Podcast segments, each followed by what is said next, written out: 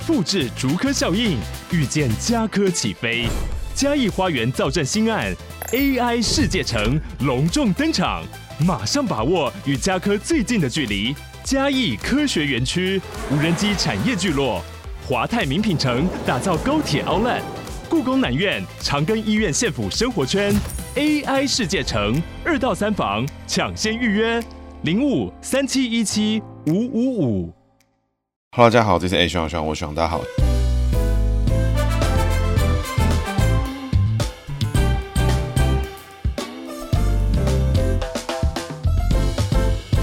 Hello，大家好，这是 A 徐朗，徐朗，我徐朗，大家好，徐朗又回来了。那徐朗今天呢要讲的主角呢是施明德哈。为什么讲到施明德呢？啊，施明德这个老哥哈，真的是一个令人难以下手。其实早就想讲了啊，也拟好稿了，甚至有托人呢希望送过去，但那时候就听说他身体状况不是太好，所以就没有往下去延续。那不过以我的辈分来讲啊，是几乎不太可能邀请到我们的这个 Noli 桑啊，这几乎是不太可能的。当初还是有发了一个信过去，希望看有机会了，不过就错过了。套一句他自己用过的书名哈。施明德绝对是一位无私的奉献者，那狂热的革命者。必须说啦，就像资深的这个民进党的支持者，过去来曾经有很长一段时间，对于施明德的所作所为啊是不谅解的。那不过随着年纪越长啦，随着从他的角度去看呐，看了越多资料之后，发现觉得说哇，施明德这个老哥真的不简单哦。那他之前呢，一月十五号，也就上礼拜的时候呢，哎，已经过世。那这个施明德哈，他过世哈也是充满了传奇色彩啦。毕竟呢，哎，很少有人哈是在生日当天过世，也是符合他个人的心愿，那他也撑到了确定了赖清德当选，确定了一切安好之后呢，啊，就在生日当天呢，啊，高歌离席，直接呢就离开了。那希望呢他一切顺利。套一句我们柯建铭总招哈，柯总招送他的一句话，就是说您的身影呢会藏在您关心的国家级好友身上。您在天堂不要再去扰动他，革命他，换个方式吧，要记得。那这边真的觉得哈，这个老柯情深义重啦。那故事部分呢，我们等一下再来讲哈。我们首先呢，一样从姓名学部分来做切入。那施明德呢，一九四一年一月十五号出生哦，过世的时候是二零二四年的一月十五号，非常的巧妙。一九四一年一月十五号呢，根据我的调查啦，显示呢还是前一年的农历年的年尾。那可能很多听众不知道哈，我们生肖姓名学呢看的是农历，所以就是说呢，如果你的生日呢是在一月初啊，或是二月初的时候呢，哇，基本上呢我们都要仔细调查一下，你到底是不是属于前一年的年尾，因为我们生肖姓名学呢看的年次呢是属于农历年的部分。施明德一九四一年哈，民国二十九九年出生哈。庚辰年属龙啊，施明德属龙哈，所以呢，如果看这个名字的话呢，前面各位应该有听过龙逢日月土猪哇，施明德一个日一个月强不强，猛不猛哈，猛到不行哈。日字呢本身龙就喜欢的，日呢属火，本身龙字呢属木，木生火走下身哦，内在呢走一个牺牲奉献之格哦，对于另一半啦，对于那个异性朋友啦，哎，牺牲奉献付出，本身呢自己内在呢也有个付出的格局哦，希望对朋友好，希望对人际这方面呢，希望是能够两肋插刀协助帮忙的一个格局哈，但是呢。因为他的龙逢日月土猪的日字，所以施明德呢，他的贵人缘多不多？多哈。那这个月字呢，本身呢也不错，因为什么？因为一样龙逢日月土猪的月，所以龙逢月呢一样走好的格局哈。月字呢本身就没有属性，但如果你特别要讲的话呢，我们可以说月字呢藏卯兔属木啦，所以呢金克木走下克格局哈。所以外在上面来看的话呢，哎，光是就人机位来讲都是逢贵人的好格局，但是呢内在呢牺牲奉献，外在呢下克之格。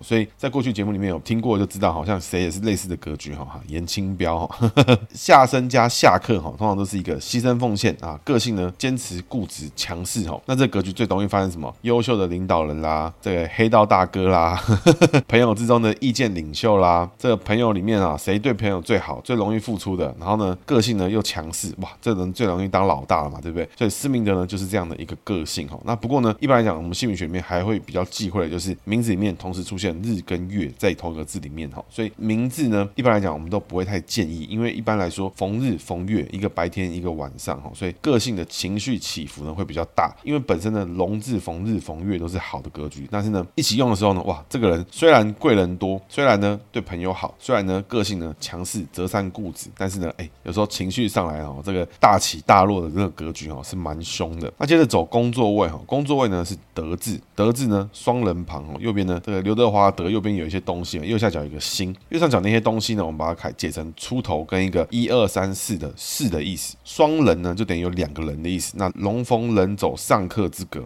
降格哈，因为原本是龙，但是碰到人呢啊，走降格的格局。所以呢，内在个性呢，在工作位的财位部分呢，做事情的逻辑思考呢，哎，想得多，追求完美，好呢，又要再更好。这个革完命之后呢，还要再革，类似的格局。反正呢，永远只有更好，没有最好。今现在呢是很好了，那但是呢，明天我想一想，又有更好办法可以做。追求完美，坚持固执哦，龟毛的格局哈。那星呢，龙呢不吃肉，龙呢吸收天地精华，龙逢日月土猪有没有？所以呢，龙呢吃到肉了怎么办啊？走下克之格，暴气哦，直接变路边恐龙，侏罗纪恐龙直接出现。所以呢，工作位的部分呢，走个大起大落，暴冲型哦，个性比较强势，有这种灵领导人之格哈。一般来讲，我都会建议哈，下课的人走比较领导的风格居多了。所以这个龙逢星哈，工作位走下课之格。呃，名字呢，这个月呢，月中藏卯兔，那金克木藏下课。但是一般来讲，这个下课可看可不看了。我是觉得看月其实就很不错。所以呢，施明德呢，工作位藏一个暴气格局哈，所以他是一个个性情绪哈比较大、比较强势一点的格局。刚提到德字右上角那个一个一横，然后一个斜斜的东西过去哦，那个呢就是一个出头的意思。那龙出头呢，走好的格局，所以德字呢给施明德用的时候呢，工作位呢是好的格局，龙出头哦，大生肖专用，所以是好的格局。做事情呢，工作上面越做越有成就感，越做呢哎越有想法，越有自己喜欢的事情，越做呢越顺手。所以呢，这个工作位呢可以说是施明德工作位部分里面好的格局。它这个四字呢本身呢是一二三四嘛，所以四呢藏卯兔，卯呢跟 um, 龙呢，同样都属木，所以呢，走三会之格是好的。但是呢，玉兔见龙，云里去哦，这比较特殊的格局。走三会之格虽然是好的之外呢，但是暗藏冲刑迫害。玉兔见龙，云里去是什么意思呢？跳一句现在常用的话，就是这个人不知道在冲三小，哈，想法呢中间呢非常跳跃式的思考，不是说他不对啊，但是呢，从 A 点到 B 点中间呢，他可能跳过了很多这个，可能不见得是直线思考，或是他是用用一个很奇怪的思维去跳到这个结果。虽然结果呢跟一般人可能也相对雷同，但是呢，这个过程呢，它跟别人的计算方式呢是完全不一样的概念啊，所以这是玉兔见龙云里去啊，A.K.A 不知道在冲三小的格局。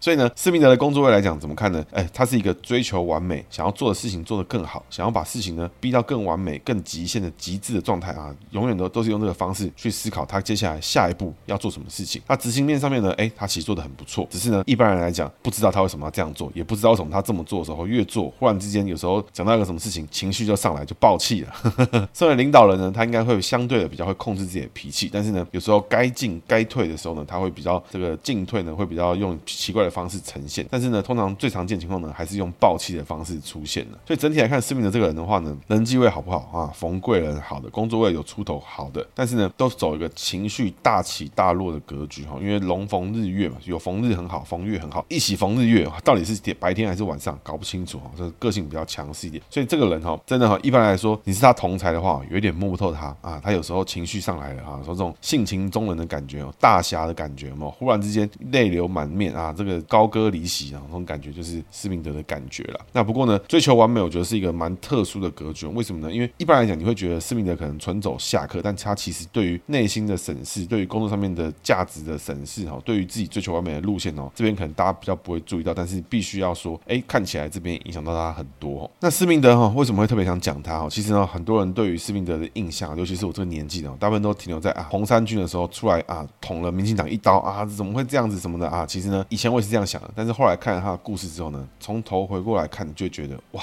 这个老哥哈真的是了不起。那我们接着讲他的故事。施明德呢，高雄人哈，根据我的情报指出，施明德他家是非常有钱的人哈。那他家呢，据称呐，就住在高雄车站对面。那我原本想说，Google 一下看看哪一边到底是车站对面，那因为高雄车站附近有四个面，所以我有点认不出到底是他哪一家。然后呢，那边曾经家里面是有一排了。那不过这个情报到底是真是假呢？因为我找不到佐证资料，所以我也不确定。那不过可以知道是他家是有钱的人家哈，而且是非常有钱的那种状态。那当然你说跟那种地主财阀比起来，他当然也不是。但不过生活无虞啊，然后想做什么想做的事情，想学东西，他都可以学得到，那也很不错。那父亲呢，本身是当地的名医啊，中医师。施明德他妈妈哈是当地公认的美女啊，所以呢，当时呢，他爸爸是在年纪蛮大的时候娶了他妈妈，所以他是在二房的一个状况。所以施明德呢，本身他有三个哥哥啊，一个弟弟，一个妹妹。那前面有提到，他是一九四一年出生哦。那在一九四七年的时候，二八事件发生哦，当时的高雄事件，在我们之前的节目里面有提到，什么高雄屠夫啦那些内容里面就有提到这个事情。当时呢，哎，施明德就在现场呢亲眼目睹哈，这个高雄水产学校、高雄工业学校跟熊中，当时什么熊中自卫队啦，跟当时的高雄要塞司令部对抗，然后发生了很多杀人事件啊，很恐怖的事情。在当时呢，他的父亲甚至被也被抓去逮捕，然后拷打，然后之后呢，哎，一病不起。那当时呢是他六岁，所以他后来呢，他父亲身体就不太好。那他爸爸呢，在施明德十一岁的时候呢过世。那一九五四年呢，施明德考入雄中的国中部，然后后来考到中正中学的高中部。那一九五九年呢，考入陆军炮兵学校。那一九六二年呢，在小金门担任炮兵军官的时候呢，被指涉入台湾独立联盟案。哦，台湾独立联盟案是什么呢？啊，事情是这样子的。那当时呢，其实在施明德呢念高中的时候呢，其实他就已经密谋想要搞事啦。其实当时台湾有多个地方呢，很多学生因为二八事件之后呢，其实当时都埋下了这种对于国民党啊、对对于国民政府这种仇恨的种子，就已经衍生在大家的心中。大家虽然嘴巴上不讲，但其实大家对于这个政府的统治是非常不满的。因为你可以看到说，呃，可能家里的士绅啊，或者像施明德他爸爸呢，就曾经受到当时军队的打压等等。那这个时候呢，出现了两个组织哈，一个是中一中的自治互助会，一个是高雄中正中学的亚细亚同盟。中一中学生呢，就有一些人啊，那亚细亚同盟呢，就是有施明德嘛。那后来呢，有其中有几个人其实是小学跟初中同学。那后来呢，在聊天的过程中发现说，哎，原来你们也在搞这个事情啊，哎哎，然后因为为什么会发生这个事情呢？因为在那个年代呢，你要组组成社团啊，大部分都是大家口耳相传的，就知道就知道，不知道就不知道。那不像现在呢，可能有人会去脸书组社团啦，或什么拉粉丝专业啦，不像以前，现在会有这个工具。以前呢，就是口耳相传，大家彼此自己知道就好。那在一次呢巧合之中呢，这两个联盟呢就认识了彼此。那我们经过呢聊天之后呢，就整并啊合并之后呢，组成台湾独立联盟。那在台湾独立联盟呢，就由施明德跟蔡彩元两个人领导哈。那在隔年呢，施明德就开始以同等学历考入陆军官校。这些人呢就开始纷纷的哈考进陆军官校啦，然后考到炮兵学校啊、陆军通讯学校啦。所以这些人呢就开始非常有组织的往国军里面去偷学东西啊，这进到学校里面去，进到他的组织里面去，然后慢慢的发展组织哈。在这个过程之中呢，哎，他们慢慢的整并之后呢，就开开始就觉得哎，开始有搞头了。因为为什么？因为当时呢，施明德自己有自述说，如果想要推翻国民党政权，一定要透过武力的方式。目前台湾是没有任何取得热武器的管道，所以呢，唯有进入军中，然后从军中进行政变、进行革命才有机会。所以呢，这些人呢就用这个方式前进，所以就陆陆续续呢，就整个台湾独立联盟的这些当时台中跟高雄的高中生呢，就慢慢的很有组织的进去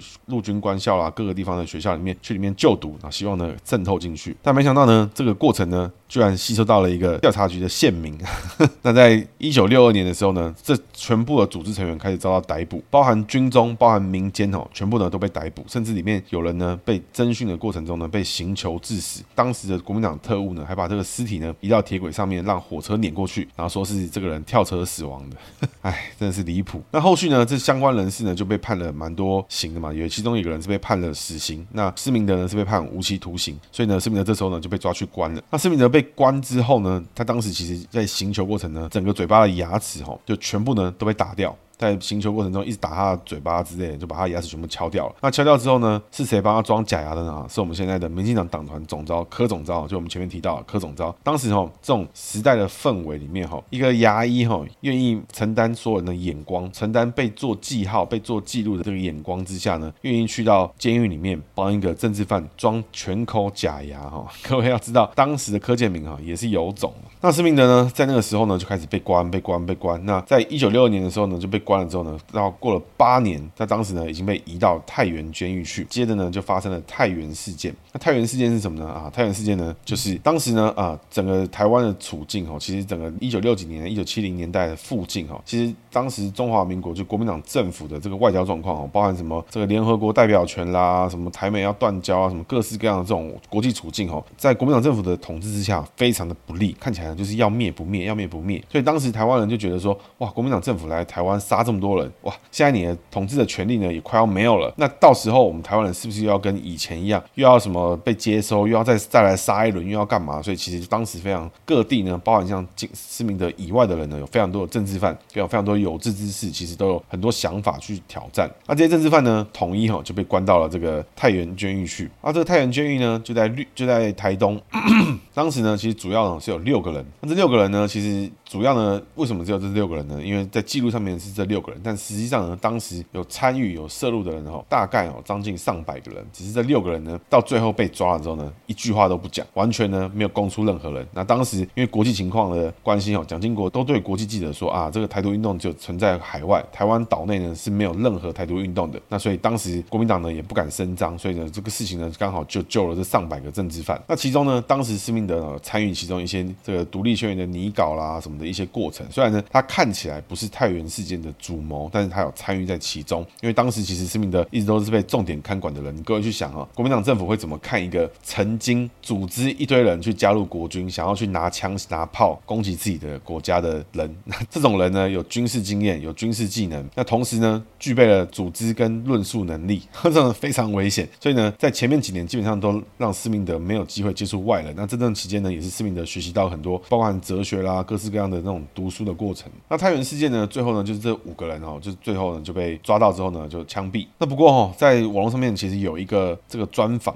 其实，在太原事件当时有很多人，有一位呢叫做蔡宽裕，而且蔡宽裕呢，当时其实就是他要负责呢把一个中间的门打开。他在专访之中提到了非常多的事情哦。那当时呢，这个革命开始的时候呢，在事前其实大家都已经大多有所知了。那不过当时呢，那那几个人发现说，哎，这个好像管监狱的人啊，军队好像想要抓他们，所以呢都蛮谨慎，就开始托孤的托孤啦，然后讲遗言的讲遗言，然后就开始进行行动。那当时哈，整个太原事件的开端是什么呢？就是其中的领头者姜炳新哈，对着换班警卫大吼一声：“台湾独立了！”把枪交出来，就开始呢刺杀四班长进攻。结果呢，第一轮就是失误了，然后就那四班长呢没有死，然后大声呼叫之后呢，哎，出入口被封锁，所以呢开始进行对峙跟谈判。那过程呢就是在里面大呼小叫啊，抢枪抢武器什么的。那后来呢，这事情因为没有打出去，因为原先的计划呢是从太原监狱里面打断这边之后呢，用无线电发表台湾独立宣言，然后呢去外面台东外海抢军舰什么的，然后进行这个台湾的军事革命。那没想到呢，第一关呢就失败。那其实。哦各位想见哦，其实那个年代，你要有这种特种军事技能，然后还要能够抢军队、挟持什么的，没有里应外合，没有什么，基本上很困难啦。所以当时其实大家还是非常的有点理想性，但是呢，当时的台湾人哈都是那种视死如归的感觉哈。这些人其实都有留下遗言哈，然后我觉得看了真的是觉得说哇，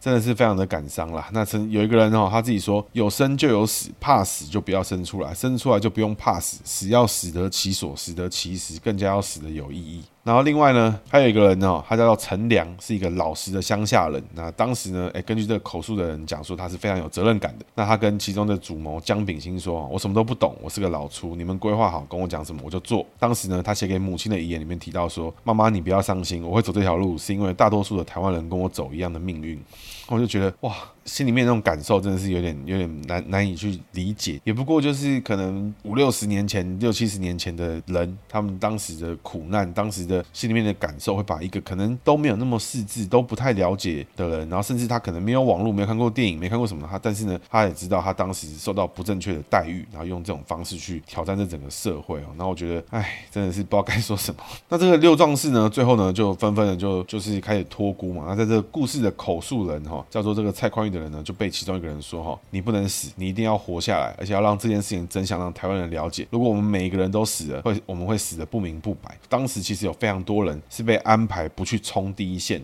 目的呢就是说到时候希望撇开关系，然后留下人把这个事情的真相，有一天一定要活得出去，把这故事跟更多的人说。哈，那其实我就觉得哇，我都不知道当时那些人在讲这些故事的时候，心里面那些当年的那个朋友那些画面涌现出来的时候，心里的感受。我觉得真的是哇，查到这些资料，我看着心里面都觉得真的是有一点不该说什么。那这故事呢，后来呢，这六个人呢就一一都被抓到了。抓到之后呢，这五个人里面同年全部被枪决，剩下的一百多个人呢，其实呢，通通呢都是有知道有做这件事情，但是没有人想要把事情闹大。那这些人呢，就默默的就多坐了几年牢之后呢，就出去，然后呢，在这个当时高压的社会之下呢，把这个故事讲出来。那施明德呢，在这个太原事件之后，哈，当时呢，因为蒋介石去世，那全台湾减刑。那一九七七年呢，施明德呢，这个被关满十五年释放。哦，一九七七年的时候，因为施明德是一九四一年嘛，所以他当时呢，施明德是三十几岁的时候出狱，他已经被关了十五年。那你可以说哦，基本上施明德哦，成年之后，十八岁以后呢，可能没有几年的自由生活，他就全部都在坐牢。那一九七七年之后呢，一出来之后，立刻呢投入对抗威权的党外运动。哦，后续呢发生什么事情呢？哎，因为呢，当时整个台湾社会呢，先不说监狱里面那些被关的政治犯，被白色恐怖抓进去关的那些人，当时呢，外面的社会呢，其实经历到了这个整个国民党的统治，但是呢，有开放部分的选举啊什么的，所以其实有很多党外人士呢开始进行参选，比如说高雄的余登发，比如说桃园的许信良等等，非常多人呢开始逐渐的呢从这个当地的士绅啦，这个有志之士啊，从体制内的方式去参加政治，还选赢国民党啊，所以其实呢可以看出来，二八事件之后，其实全台湾的人民对于国民党是非常不满，但是呢也没有方式表达，只能用选票的方式去制裁国民党。施明德出狱之后呢，他其实就开始参加了我们前面提到的事情嘛。那施明德就希望呢成立一个没有党名的党来突破党禁。那当时呢，他就一九七八年呢就批判呢不改选的万年国会，那批判了蒋家独裁政权，那差点呢被逮捕。那所以呢，这个斯密德做什么事情呢？斯密德呢跟一个叫做艾琳达的一个美国女子，当时是在研究台湾的这种运动啊，也是台湾的社运的非常的前辈，叫做艾琳达。那斯密德呢就跟这个美籍女子呢结婚。那当时呢美方呢就有介入关切，然后呢保护斯密德的人身安全。所以呢当时斯密德是用这种跟美籍人士结婚的方式呢维护自己的自由的这个状态。一九七八年的时候呢，施明德呢成立了一个台湾党外人士助选团，主张呢解除党禁、报禁、戒严令，改选万年国会跟司法独立。但在十二月中的时候呢，中华民国政府呢跟美国政府断交，所以那个时候中美断交，哇，整个台湾的情势呢都很很紧张。为什么呢？现在我们听起来看历史课本，当时觉得说哇没什么、什么汉贼不两立啊，什么什么之类的。但是呢，各位去想见一件事情，当时其实国民党政府是用高压统治的方式去压制整个台湾的整个社会啊，整个公民社会也好，那你不满意就抓去关啊什么的。然后只是因为当时他在国际上面大家认同他是一个统治政权，所以中美断交之后，其实是一个非常重大的警讯。发生了之后呢，哎，其实整个台湾社会就开始哎，对于国民党政府开始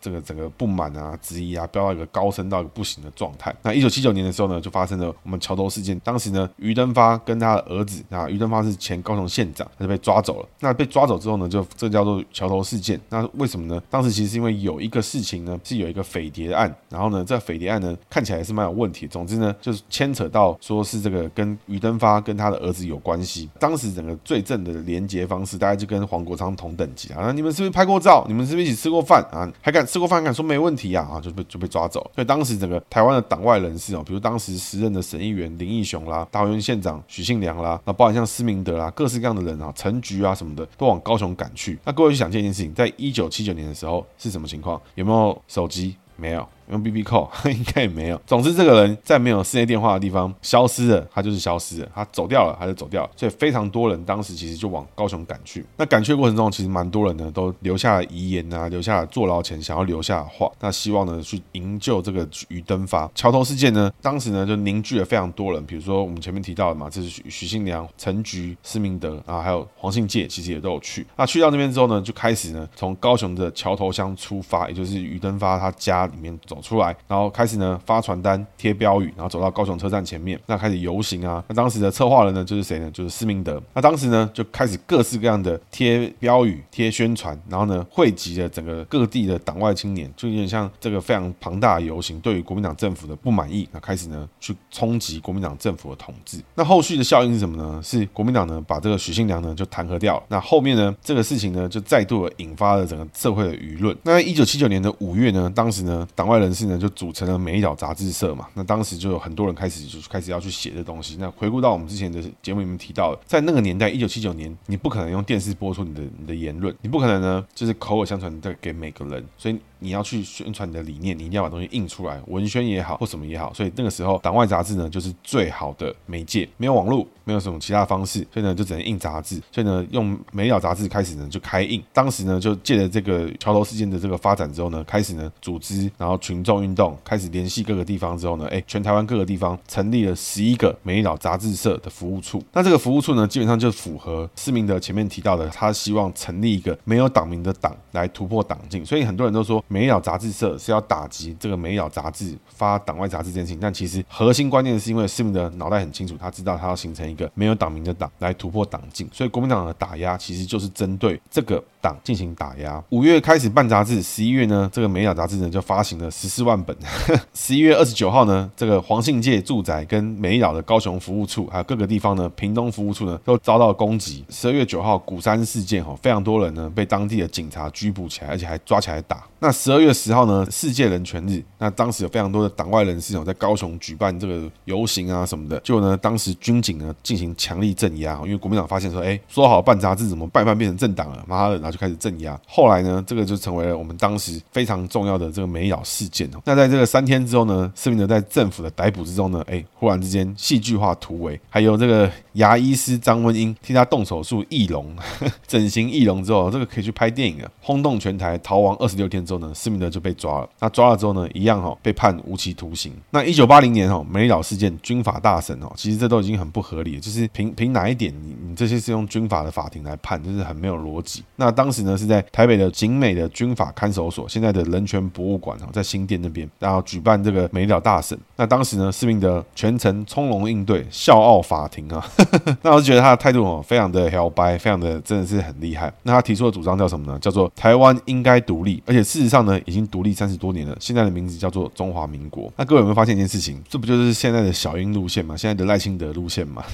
那没想到呢，这个事情呢，曾经的一九八零年哦，也就是距今将近四十年前的时候，施明德在可能讲错话就会被枪毙，可能就被关一辈子的情况下呢，他在法庭之中非常有自信的讲出这件事情：台湾应该独立，而且事实上也已经独立，然后讲出了当时现在我们视为非常合理的路线。那施明德呢，还提到哈，这个党禁、报禁、戒严令、万年国会哦，是台湾民主化的四大害。那之后呢，这个美丽岛大审结束之后，他就被判死刑。国际压力之下呢，不允许蒋家政权再透过这个方式呢继续杀人，所以呢，这个压力之下，施明德呢最终是被判无期徒刑。那他就被抓进去关了嘛，就是一九八零年的时候。那关着关着呢，三年后，一九八三年发生什么事情？陈文成命案，美籍的这个助理教授陈文成哦，从美国回来台湾之后呢，哎，隔天呢被三个警备总部人员带走，之后呢，哎，发生死在台大图书馆旁边。那这个陈文成事件发生之后呢，施明德知道之后呢，就气到不行，然后绝食一个月，抗议国民党政府的暗杀。那一九八四年的时候呢，发生江南案。那江南案是什么呢？啊，一样是一个美籍的作家哦，在美国哈，在美国，然后呢，国民党政府派人去暗杀江南。施明德呢，因为江南案哦，宣布无限期绝食抗议哦。他同时呢，要求解除戒严，然后停止政治暗杀。施明德呢，开始进行绝食。这个绝食过程也持续多久呢？啊，四年七个月哈。各位会觉得说，四年七个月不早死了嘛？对不对？事情不是这样的啊，是因为施明德呢，在进行绝食之后呢，他随即被送到台北的三军总医院进行强迫灌食哈，那施明德呢被强行实施鼻胃管插管灌食哈，共达三零四零次，来自维基百科的次数。所以这四年期间哈，施明德一心哦就是要绝食抗议，你们就是有本事你就杀了我，或有本事呢你就把我救，你就维持了我的生命。但是呢，我总之我就用我的生命进行抗议。而且呢，他是玩真的，他们就是不吃，四年就开始这样灌食三千次，开什么玩笑？这个一天灌个一次，哇，他是等于一天灌个好几次，然后是非常恐怖的事情。他不像哦现在这个什么国民党绝食哦，什么绝食。八个小时，干你睡起来就绝食八个小时，他妈公阿小。这个最后呢，一九八七年的时候，台湾终于解除了这个一九四九年开始实行的戒严令。那蒋经国呢，当时就想说啊，那对施明德呢减刑假释。那施明德他他说我无罪，那我不接受特赦跟假释哈，那希望要要尊严，不要赦免。一九八八年呢，施明德持续绝食哈，完全没有停的意思。那八月底的时候呢，他的哥哥施明正为了声援施明德，那他自己默默的绝食抗议。四个月后呢，因为营养不良、心肺衰衰竭而死哈。所以绝食事件哦，对于施明德来说是应该是蛮伤的。就我知道的讯息来讲的话，呃，光是这四年的绝食哦，真的有把这个我们施明德的身体弄得就是蛮多后遗症存在。一九九零年，李登辉正式就任总统哦，那当时呢，其实就颁发了整个美岛事件的特赦令。那特赦令呢，拿到施明德手上的时候，施明德就把它撕掉。那这个可以看出来哦，这个施明德这个龙逢日月吐珠啊，龙吃肉啊，这个爆气模式哈。特赦令来了，一般人说被关了十几年啊，特赦令来了，爽啊，我先走了。结果施明德直接把它撕烂。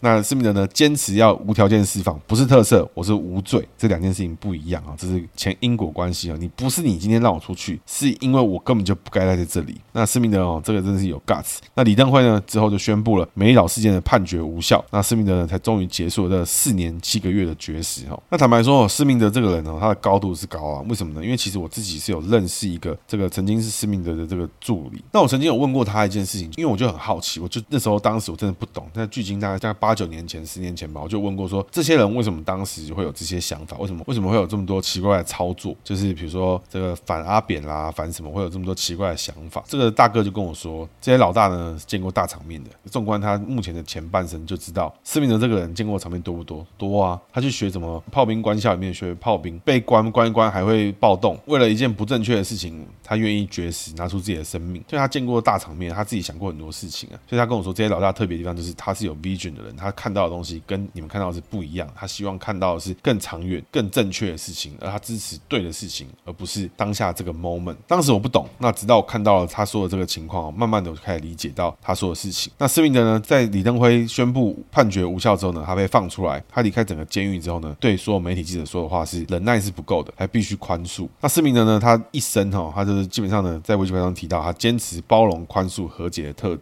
可以说当时其实这个施明德被关出来的时候呢，他其实是四十九岁。往回头来看的话，他其实在四十九岁的生涯之中，他有二十五年的时间，他是在牢里面度过的。所以说，扣掉他十八岁成年以前的时间哈，他基本上出来自由的自身可能就是个八年左右。他其实一直都在坐牢，一直为了他的理想去打拼。所以我前面提到说，他是个无私的奉献者、狂热的革命者，真的是这样。因为他一个有钱人家的小孩，他凭什么需要这么努力？他其实可以快快乐乐的过生活，他可以好好的在那边继续当党国的这个舒适圈里面啊，做他喜欢做的事情啊。他如果好好炒地皮，搞不好也是赚烂呐。那施明德呢，四十九岁的时候才出来享受到自由的空气哈。同年十月哈，这个施明德呢受到美国国会邀请去外交委员会的听证会。那当时呢，施明德呢就是用台语发表证词哈。那这个文章叫做《我只带来信心》，在施明德基金会的网站上面有他的全文呐。那不过我觉得有点多，但是呢，我希望跟大家分享一段我觉得就是超棒的一段文字。他前面讲了很多，但是施明德最后这一段是让我看到就觉得说哇，真的是非常感动。施明德他说哈，以下是他的原话，他说：“我来这里不是来请求美国拯救我们台湾人民或保护我们的基本人权，我来这里不是要抨击我们的台湾政府，我来这里更不是想要哀求中华人民共和国尊重我们台湾人的自决权利。我来这里，我的行李只带来一项讯息：我们这一代台湾子女拥有绝对的信心，我们不会向任何强者叩头，我们不会向任何压迫者屈服，我们深信一定能依靠台湾人民自己的力量、智慧和能力，解决我们所面对的种种难题和挑战。我们一定能够扫除一切反人权、反民主、反公益的弊端，在台湾建立一个公平的大社会。我们一定能够保住我们国家独立和主权的完整。我们一定能够击败任何外来的侵略者及阴谋出卖台湾的野心者。在过去二十五年漫长又心酸的囚禁历程中，我之所以能承担的一切苦难，抗拒一切的诱惑，就是因为我有一颗永远倒不碎的信心。新一代的台湾人民也有这颗信心。最后，请容我很抱歉地说，今天我虽然出席了这项听证会，但是身为一个台湾人，我认为自己不是适合，也不应该在另一个国家的国会里接受另一个国家国会议员的询问和质问。我只愿在其他私人的场合答复任何疑问。这是一项原则或立场的问题，希望能予体谅。那这个文章看到之后，我真的是觉得哇，真是太感动。因为各位想见一件事情：一九九零年代，距今大概三十几年前的时间，斯明德已经就几乎预言了接下来三十年台湾发生的事情。我们现在这个台湾人，我们逐渐长出了这个台湾的意识啊，确实我们就有足够的信心，我们自己非常努力、非常认真去做这件事情。那这个事情呢，三十几年前斯明德就曾经在美国的国会用台语演说这段，然后他也对我们有这么十足的信心。我看就觉得说，哦，斯明德这个老哥哈，先是在法庭上面呛虾，现在 又来讲这个，等于说我前面提到那个大哥提到的事情，这个老大是有 vision，他看到的东西不是现在我们能看到的事情，他看到的东西是什么？他看到的是台湾已经独立，而且已经实质独立了好几年，现在叫做中华民国。他看到的事情是台湾未来会形成台湾意识，新一代台湾人会有信心面对各式各样的挑战。而且会成为台湾，我觉得哇，真的是蛮屌的。之后呢，施明德呢就开始进行各其他的这个社会运动。那主要呢就是开始在党外的部分呢，就跟民进党一起合作呢，开始呢推动新宪法、新国家、总统直选。那各位可以想见一件事情，这这前面的触发的因子是什么呢？各位可以了解到，他就是说，呃，从前面提到的中华民国的外交困境，从当时的退出联合国、中美断交，对于台湾社会的压力上面的改变。哎，国民党政府因为这个末期，哎，强弩之末，开始搞政治暗杀，搞一些有的没有的事情之后。呢，演变成被迫呢，受国际压力，受到这种美国国会听证，然后开始释放政治犯，然后独裁者的死亡，哎，刚好李登辉替补登场之后呢，里应外合之下呢，一九九二年开始，黄信介、许信良、林义雄、施明德开始呢，要求群众游行，要求总统直选，开始呢进行抗争，然后呢成立台湾重建委员会，希望呢可以推动我们刚前面提到的新宪法、新国家跟总统直选。所以各位可以看到，这些人的努力哈，已经超过三十年，他们都在努力这件事情。一九九二年呢，哎，施明德呢在台南当选立法委员之后呢，担任了民主进步党的党主席。那在九五年的时候呢，施明德提出哦，台湾已经是一个主权独立的国家，民进党执政不必也不会宣布台湾独立，希望提出政治联合、社会大和解。那在他一九九五年的时候呢，连任立法委员，宣布那竞选立法院院长的时候呢，还获得当时新党的立委支持哦。然后还有这什么大和解咖啡啦、在野联盟啦什么的。当时民进党和新党其实是组成联盟的哦。选立法院院长的时候呢，就是什么？就是二月一号，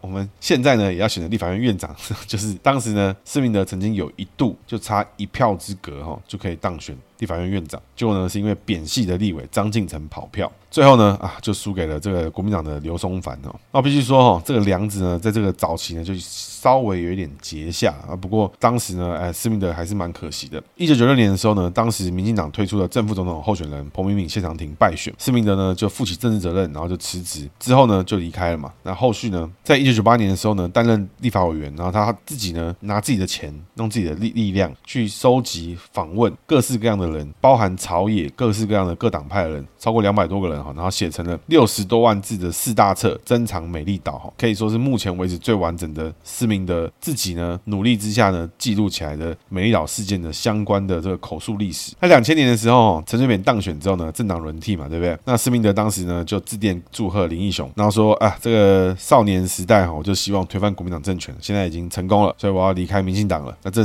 真的是侠客心情啊，革命家的想法。那后来呢，施明德还是有留下。那不过呢，后续呢，陈水扁其实有不断的想要邀请施明德，但施明德就是没有加入。值得一提的是什么呢？就是在二零零四年的时候呢，在施明德呢在台北市北区参选立法委员，但是没有当选。不过那个时候呢，他的诉求呢是推动内阁制。所以呢，各位要知道一件事情，很多听众或者很多科粉哦，就是常常会之前在我的 Threads 或是在我的什么地方呛瞎，说什么只有蓝绿可以提内阁制，柯 P 不能提内阁制哦，讲一大堆有的没的。蓝绿也提过内阁制啊，为什么这么就不行？那内阁制的前提是什么？就是因为你想选总统。你想要改变社会，你想要成为内阁，你想要提内阁制，那你就选立法委员。立法委员呢，哎，这个修宪啊，组阁啊就可以了。如果你一边呢选总统，一边呢提内阁制，基本上呢你就是不爱冲三小，就是妈来搞笑。所以施明德呢一样哈，在二十年前，二零零四年的时候，他的诉求内阁制的时候，他就很清楚，以施明德的身份地位哈，选总统有没有机会？有机会啊，为什么没机会？但是呢，他就去选了立委，因为他希望呢用立委的身份推动内阁制，但他没有选上。那他后续呢，其实他还有参选的一些地方啦，什么高雄市长啦。一些有的没的事情，然后我觉得这事情呢，都是他个人喜欢做的事情，他爱做不做，他喜他有提一些想法啊，包含像是什么一中欧盟化啦，还有一些奇奇怪怪的想法，那我觉得都 OK，都没有什么问题，那是他自己喜欢做的事情。那下一个比较有趣的点是什么呢？啊，是哪里呢？就是红衫军的部分，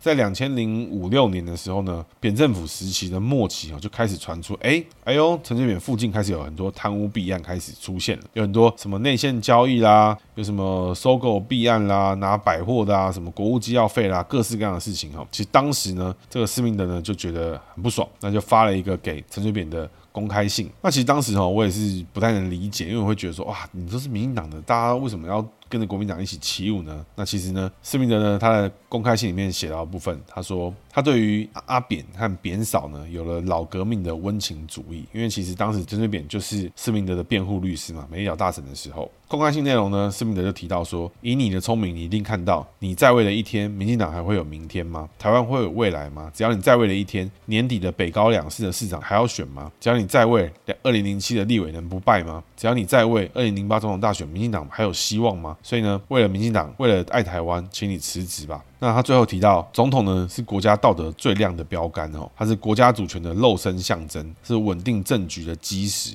那扁哥，我们错了，执政后我们没有把这个党带好，我们没有引领台湾走向连任的社会，我们必须勇敢认错，我们应该鞠躬下台，坦诚认错，会得到人民的体谅。硬凹狡辩只会带来更大的羞辱和报应。民主政治的可贵在于不怕更换国家舵手，国家最大的危机在于人民失去了信心和信任。给一个榜样吧，示弱是强者的美德，唯有真正的强者才敢认错，才敢舍弃。听完这个之后，真的觉得说，哇，施明德这个人的高度哦，真的是高，他是真的是有他的想法。当时其实那个年纪的时候，你会觉得说，哎，你会没有感觉，你会觉得这都是文字，那都是政客的文字。但现在你回过来看，在我们听过了宪法，在我们讨论过了宪法，在我们看了现在总统怎么选举，在我们看了这些不适格的候选人之后，你会发现施明德的标准是很高的。施明德他看到的事情是他希望总统具备什么样的职责。职能，陈水扁有没有犯错？在半年之后，他确实承认他有做了不被法律允许的事情。当然，在我前面的集数里面有提到，陈水扁的扁案过程之中，其实有非常多的案子里面是属于最后是侦结的，是没有结果。但是呢，确实有几个案子，陈水扁就是有法律瑕疵，没有争议嘛，对不对？法律毕竟还是要有比例原则嘛，你做错什么事情就受什么样的惩罚，而不是说受到这个过多的政治追杀等等。有错就是罚，就这么简单。所以施明德的意思也很简单，你就有错，我们就承认，我们就是希望呢，把台湾变变得更好。所以施明德呢，当时就开始了红衫军的事件哦。那红衫军呢，就当时我想应该很多年轻朋友可能都没有印象啊，因为是两千，你们可能五六岁而已。那当时整个红衫军在学长的印象里面哈，大概是我国高中时期的时候啊，整个台北车站哇，到时候是人头涌动，到时候是人，那真的是百万人上街头。你不要去看现在什么什么阿兹卡线、什么凯道、什么沙小哦，当时哦，这个红衫军是可以绕着整个总统府在那边走来走去，走好几圈。而且呢，当时哦，其实警察局的估计哦，就超过十万人。各位要知道一件事情，在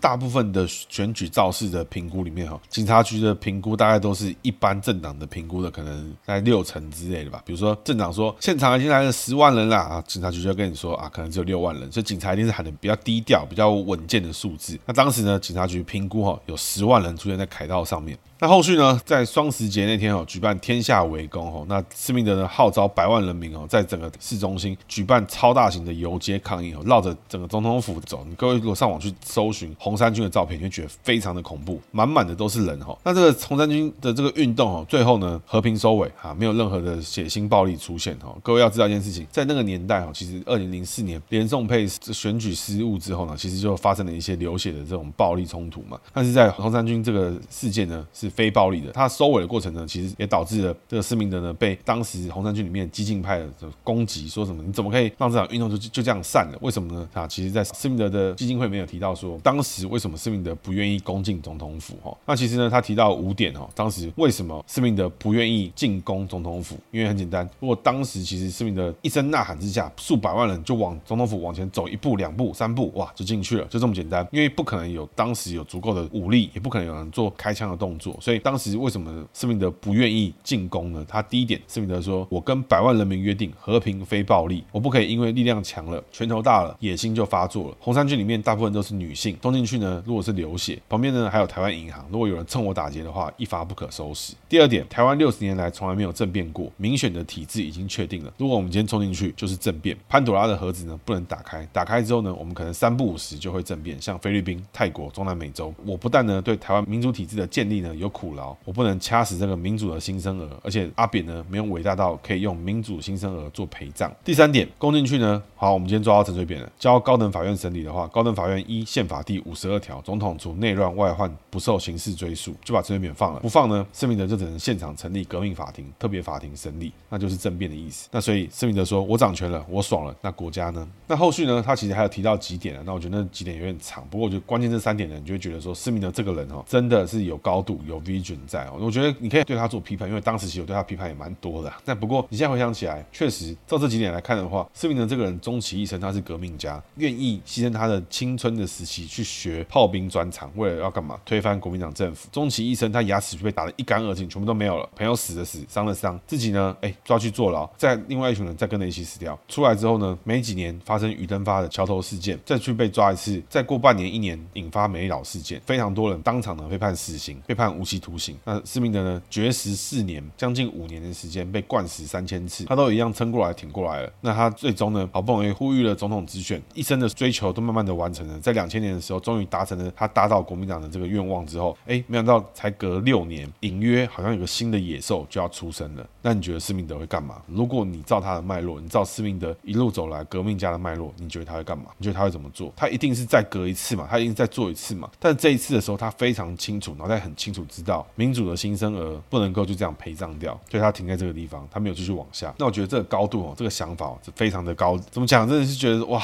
当下看你会觉得这个人到底从很小，但你仔细从他的脉络去想的话，你会觉得他其实能取得权力的时候，他不会取得；在没办法取得权力的时候，他非常积极的、认真的取得。真的有机会上大位，真的有机会靠力量取得的时候，他反而因为为了民主机制的方式留下这一切，然后希望这个地方停在这边，遭了骂名，他也觉得没差。后续啦，当然陈水扁政府对对于施明德还有红三军的干部都是有做政治追杀，这个我们大家后面可能应该大家上网查一下都会查得到。那不过这红三军呢，最后就在施明德的控制之下呢，就逐渐的就。裂解就解散掉了。那他之后呢？其实他还有做了一些事情啊。不过那事情我觉得就是不大不小，就是大家看看就好。那在二零一六年哈，施明德哦以独立参选人的身份投入公民联署，希望台湾可以走向和解的道路，然后提出联合政府的主张。那对各党各各派呢进行整合哦，采内阁为中央政府的体制，然后以公投方式修改宪法。所以他其实讲得很清楚哦，就是说如果你是要提内阁制，他选总统，那他是要以公投的方式修宪法，然后用内阁制的方式去裁中央政府的体制。那他说，斯宾德主张大一中架构，中华人民国跟中华人民共和国共组一个不完整的国际法人，以共是。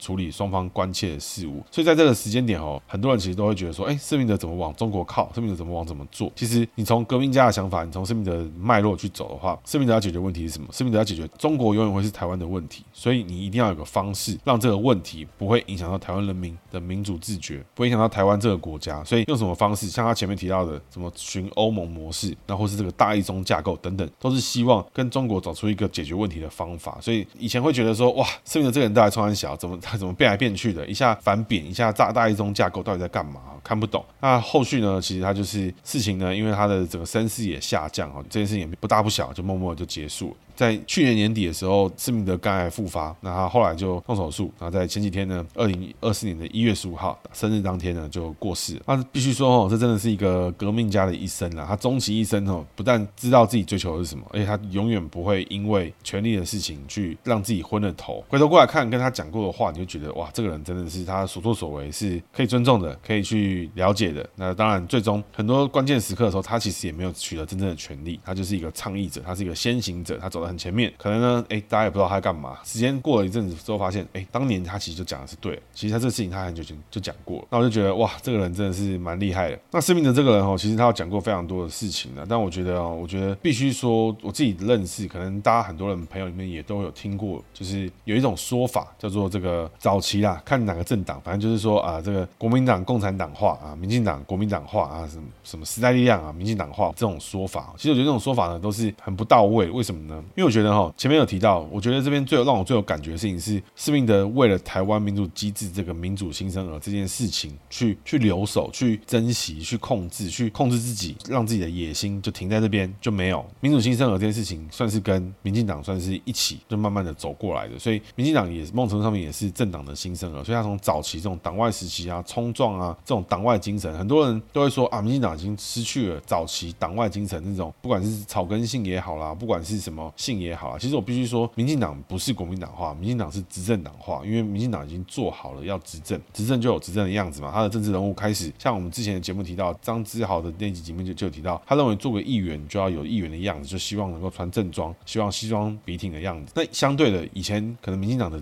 的政治人物也不会那么注重打扮啊，注重什么，可能就是看起来比较草根的样子。但是现在民进党的政治人物开始越来越注意自己的外在。希望自己看起来是专业，所以可能像对于人家说民进党国民党化这一点的话，就说啊，民进党现在越来越多这种形式上的东西啦，喜欢这种规章啦，有那种什么要穿西装打领带啦，要像官啦一样的。但是我觉得这个路径哈，就是它随着民进党这三十几年来的成长哦，它也不能够再像以前一样是个草创政党，它也是一个执政党，它是一个长期可以执政的台湾的多数党。那我觉得这变化，其实你回想过来的话，你就觉得哎，其实可能党外人士会不喜欢，可能以前会觉得啊，已经没有了过去那种充满了冲击跟挑战的那种个性。那我觉得政党原本就随着时间点会变化，也会因应你。面对到的挑战是什么而有变化？那我觉得民进党开始往这个更多数人喜欢的这种这个比较体制内的啊，比较专业化的形式去走，我觉得也是一个政党形象的改变。那对应到这个施明德在提到的民主新生的这一点，我就觉得很有感受。因为以前的台湾的民主确实有很多瑕疵，有很多 bug，比如说呃这个黑道人士啦，或是什么这个洗白啦，或慢慢的大家也是逐步的在修法，并没有什么事情是可以在一步到位。比如说一九九四年的这个直辖市长的选举啊开放了，或什么事什么选举开放了，是不是是台湾民主？从此这个毕其功于一役，有没有可能？没有啊，所有的选制跟选法、选票选举的方式，还是逐渐的在进步，逐渐在调整呢、啊。那每一步调整都是取得共识之后，哎，大家觉得这个是好的，大家觉得这是 OK 的，就往下再走，去尝试，去努力。所以这还是民主真正的最麻烦的地方，而不是说自己没有赢就是不民主的这种概念。所以现在什么柯文哲在喊什么做票啊，什么那都是乱七八糟的事情啊。其实我原本觉得今天视频的这集根本就不会讲到是柯文哲，没想到讲一讲骂柯文哲又回来了，真是骂有够烦的。看柯文哲提到什么做票。啦啊，那他反制作票方式是什么呢？啊，居然是提不在籍跟电子投票啊，这两个不是更容易做吗？啊，到底在讲什么东西？那很多人哈会觉得说，学长好像最近都在呛柯文哲哈，好像都对柯文哲很多意见哦。其实不是这样，学长对于柯文哲最大意见是什么？是柯文哲以及其党羽哦、民众党等等相关人士哦，每次永远都是提出一个主张之后呢，他所作所为是完全相反的。那你现在是在干嘛？你提出内阁制，没有人要选立委，没有人想要修宪，没有人想要干嘛，只是提出来喊一喊。你提出要联能政政府啊，一用一堆黑道。提出国会改革啊，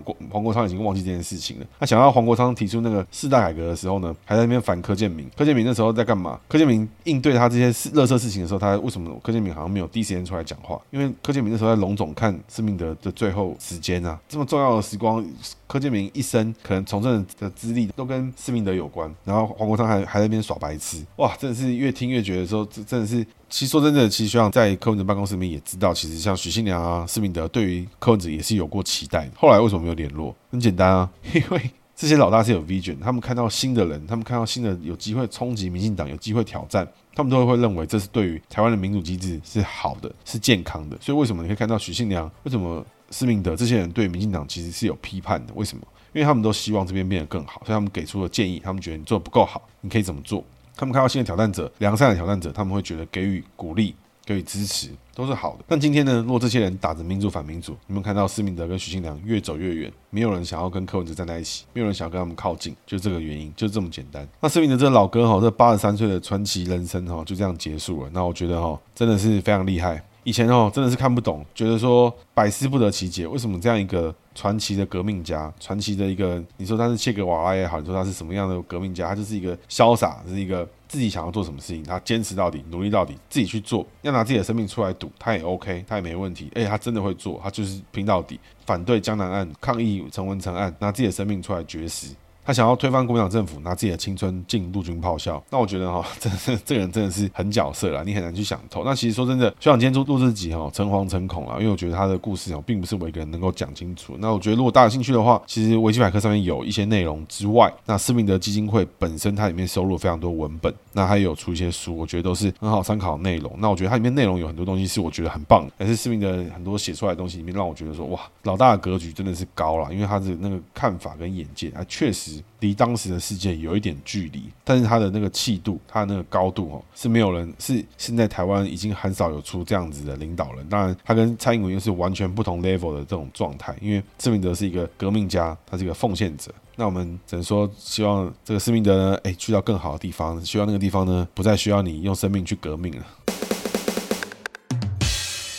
今天是今天的姓名学小技巧。今天要讲的是属龙逢日月土猪哈，基本上属龙逢日逢月都是好的格局，贵人多啊。这个在名医，比如像施明德一样啊，名医啊都是好的。所以呢，逢一个日，像陈时中有没有不错的？立心缘好嘛，对不对？老婆是音乐家，都是好的。但同时逢日逢月一起的话，个性呢比较强势，比较起伏比较大，情绪呢有时候忽然间就上来了。所以呢，如果你自己就是属龙逢日逢月哦，一起的话呢，哇，情绪上面你要控管一下。啊，如果只逢一个的话，那就没有什么问题，那是你的大亮点。但是呢，如果你一起逢的话呢，情绪上面呢，哎，一定要注意一下。有时候有些话呢，不见得是一定要讲出来，讲出来也不会比较好。那一样的哈，如果你的好朋友、你的亲朋好友里面非常看重的伙伴，他的名字里面就是属龙逢日逢月，而且一起逢的话呢，有时候他整个情绪压起来的时候，你就要告诉他，你现在这么生气，你现在这样对我说话，不会解决问题，你就会让我不爽。你去确定这是你要的结果吗？如果他还是继续做这一样的事情的话，那你就翻脸就好，反正没差，反正这种人就犯贱。那你能不能接受他翻脸之后再来跟你和谈，可不可以？